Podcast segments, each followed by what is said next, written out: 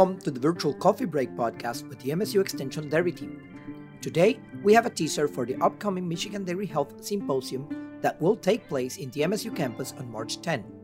In today's episode, Dr. Angel Abuelo will be talking with one of the speakers of this great lineup. They will be talking about socially housed calf and some of the data that will be presented at the symposium. Dr. Abuelo, take it away. Welcome to the coffee break with the MSU Dairy team. My name is Angel Abuelo, and I'm the Dairy Extension veterinarian for the Dairy Extension team. As you hopefully know, we are organizing the third edition of the Michigan Dairy Health Symposium on March 10th uh, here at the MSU campus. And this year, we're going to be focusing on calf health management. For this event, we have an excellent lineup of speakers that we're going to be talking about everything calf related, from how the pregnant cow management influence calf health to updates on colostrum management, vaccination protocols, diagnosis and treatment of disease, etc. I have with me today one of the speakers of the symposium, Dr. Whitney Knauer, who will be speaking about socially housing dairy calves. Welcome, Whitney. Do you mind introducing yourself to our audience? Sure, absolutely. Thanks, Dr. Abuelo. So, hi, everyone. Um, I'm Dr. Whitney Knauer. Um, I am an assistant professor in dairy production medicine at the University of Minnesota. I've been there about five years now. Um, and I've been focused really probably for the last 10 years on social housing, both large group and more recently looking at, at pair housing um, of dairy calves and kind of management and, and health and performance in those systems. Thank you very much. Yeah, so we are really excited uh, about everything you'll be sharing with us in the symposium. So th thanks again for agreeing to visit us in a couple of weeks. You know, we're just going to have a nice discussion about some of the topics that you're going to be covering. Talk about like social impaired housing cows. Can you start by explaining overall in the US how dairy cows are being housed currently? We look at some of the statistics from the USDA. So we can look at the NAHMS data, which is the um, National Animal Health Monitoring System. So what they do is every seven years, they do a big survey uh, that's representative of the, the US and kind of what's going on. And sort of over the, the last two surveys, um, we've, we've had really about 75% of calves being housed individually, um, and then the remaining 25% being housed in some sort of group and that is changing a little bit. So there's some more recent data um, from the, the University of Wisconsin looking at kind of some of this survey where we're looking at the kinds of social housing and, and there's a, a an uptick a little bit in pair housing among dairy producers. Um, but the majority of, of calves are still being housed individually in, in the US. Thank you. So you mentioned like different terms like socially housing, pair housing, group housing can you explain what really are the difference between those different uh, definitions? Social housing is really any any grouping of calves, um, and that's that's really from two up to you know the biggest group that we'd see between you know 25 calves in some of our automated um, milk feeder herds. So when we talk about kind of the different categories, really we talk about pair housing. So that would be putting you know n of two so two calves in a, in a barn or putting two hutches together um, with an outside run for the calves. So so two calves so that would be pair housing. Um, and then group housing i kind of split it into small group versus large group. So we have quite a few producers who are doing kind of the four to five calves in a group. And really when i talk about small groups i i use the distinction when we think about health challenge um, and, and when we think about what is the decreased risk of respiratory disease, decreased risk of mortality, um, we're talking groups less than less than 10 calves, eight to 10 calves. So that would be kind of small group. And then when we talk about large groups, so these are most typically in our, our herds that are using auto feeders to feed their calves um, or mob feeders maybe. Um, but those would be, you know, talking about more than 10, but more typically we're talking 20 to 25 calves. So again, we got pair housing, two calves in a group, small group, um, less than eight to 10, um, but more than two. And then large group is anything over over 10 calves per group. All right. So, what would be like the main benefits associated with socially housing calves versus the individual housing? So, why should the Michigan producers make the move to socially housing calves? Yeah, that's a, million dollar question, right? We can think about this a couple different ways. So, so one way is about on the welfare side, kind of our social license to um, produce milk um, we think about consumer concerns. And one of the big consumer concerns that we have is um, cow calf separation. That's kind of the, the heartstring pulling issue um, that consumers know about and care about. And so I think when we when we consider the fact that we're probably not going to be housing cows with calves um, in the in the future, there are some organic producers who are doing that and, and doing that successfully. But when we think about kind of our, our medium to large size farms, that's not probably going to be an option in the future. So we can kind of mitigate consumer concerns by putting calves in a group and giving them a buddy. Um, so that's that's one thing is that we can kind of help consumer concern. And then when we think about the benefits to the, the calf, we can think about um, there's there's improvements in pre-weaning performance. There's improved starter intake. There's improved growth during the pre-weaning period. Um, we have some, some new really interesting data that's still preliminary, um, but where which is sort of showing that social housing during the pre-weaning period reduces the risk of respiratory disease post-weaning. Um, so we can think about this kind of social buffering or social effects that kind of mitigate some of the environmental stressors when, and um, disease risk stressors when we move calves to larger groups.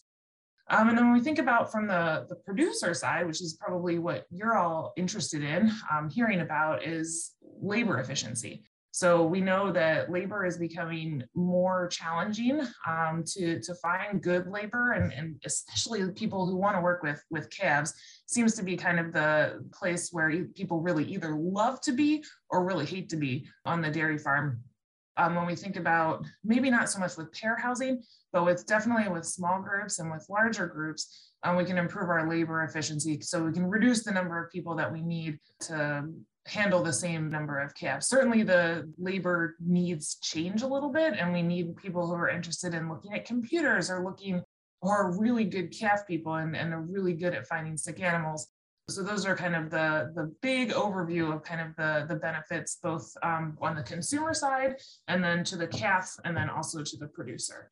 Yeah, that sounds great. But despite all these benefits that you've mentioned, uh, implementing social housing uh, has also some challenge. And I've personally seen like some farms that move to group houses and then their uh, disease in calves uh, increase exponentially. So can you talk about some of the challenges associated from moving from individually to socially housing dairy calf on farms?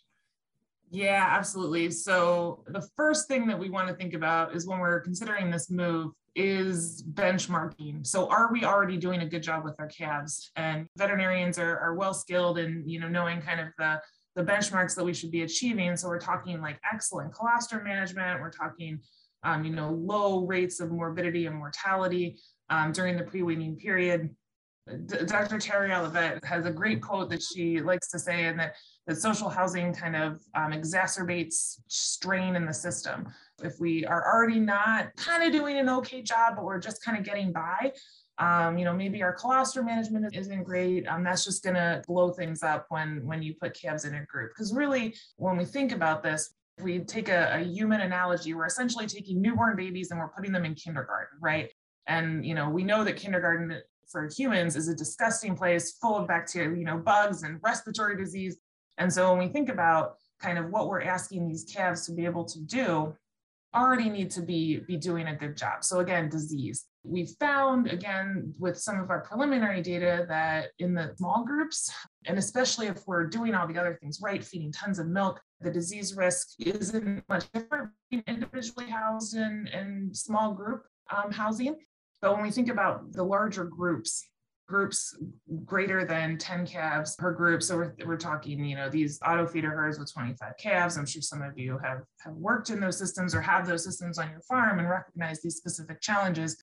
Um, but we we know that it's harder to find a sick calf in a group like that. We can use technology, but we still have to have really good calf people walking through. We're increasing our morbidity rates and also our treatment rates. So in some of the studies, you know, we're treating between 65 and 85% of those calves um, during the pre-weaning period.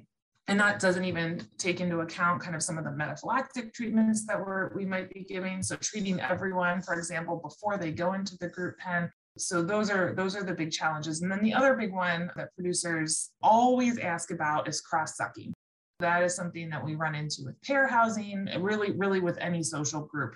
Um, and there are specific things that we can do to mitigate that. If you come to, my talk, um, we, we can talk about some of those. Perfect. You mentioned that disease detection is a problem, and you mentioned technology that could help with that. Could you uh, give us a teaser of which technology has been evaluated to improve disease detection in these settings? Absolutely. So I did my PhD um, looking at feeding behavior data from auto feeders and looking at, you know, can we can we use that information to detect diarrheal disease? Can we use it to detect respiratory disease? Um, and are there specific kind of algorithms that we can use? And teaser alert, it, my PhD didn't really work. Um, and, and really, there have been people working on that for the past, you know, seven or eight years.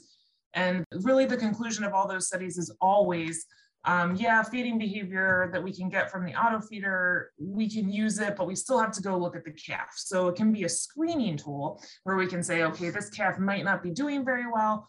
Um, maybe we should go look at her, but it's not kind of a trial. The, the X feeding behavior means treatment for scours. So that's one thing. Another thing is activity monitoring, um, but that's more of a research thing, or at least it is um, in the calf world.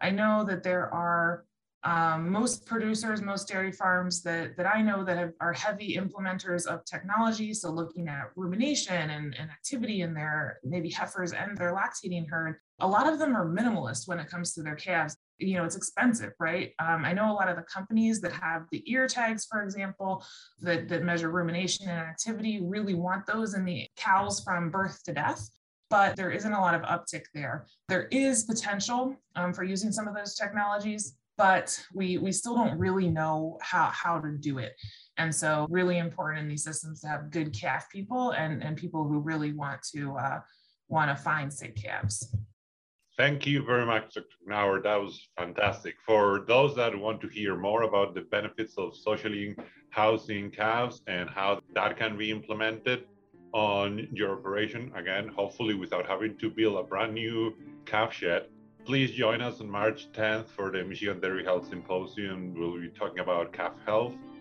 And again, we will be covering these and other interesting topics with worldwide recognized experts. We hope to see you at the MSU campus on March 10th. Thank you very much. Thank you for a great teaser. I know I'm looking forward to this and other great presentations in the symposium. To let all the listeners know, the symposium will feature speakers from Michigan State University, Cornell, University of Florida, University of Minnesota, and Mississippi State University. To learn more about the symposium and to register online, visit events.anr.msu.edu slash MDHS. Once again, the Michigan Dairy Health Symposium will focus on dairy calf health this year and is scheduled for March 10 at the Michigan State University campus in East Lansing. I hope you'll join us then.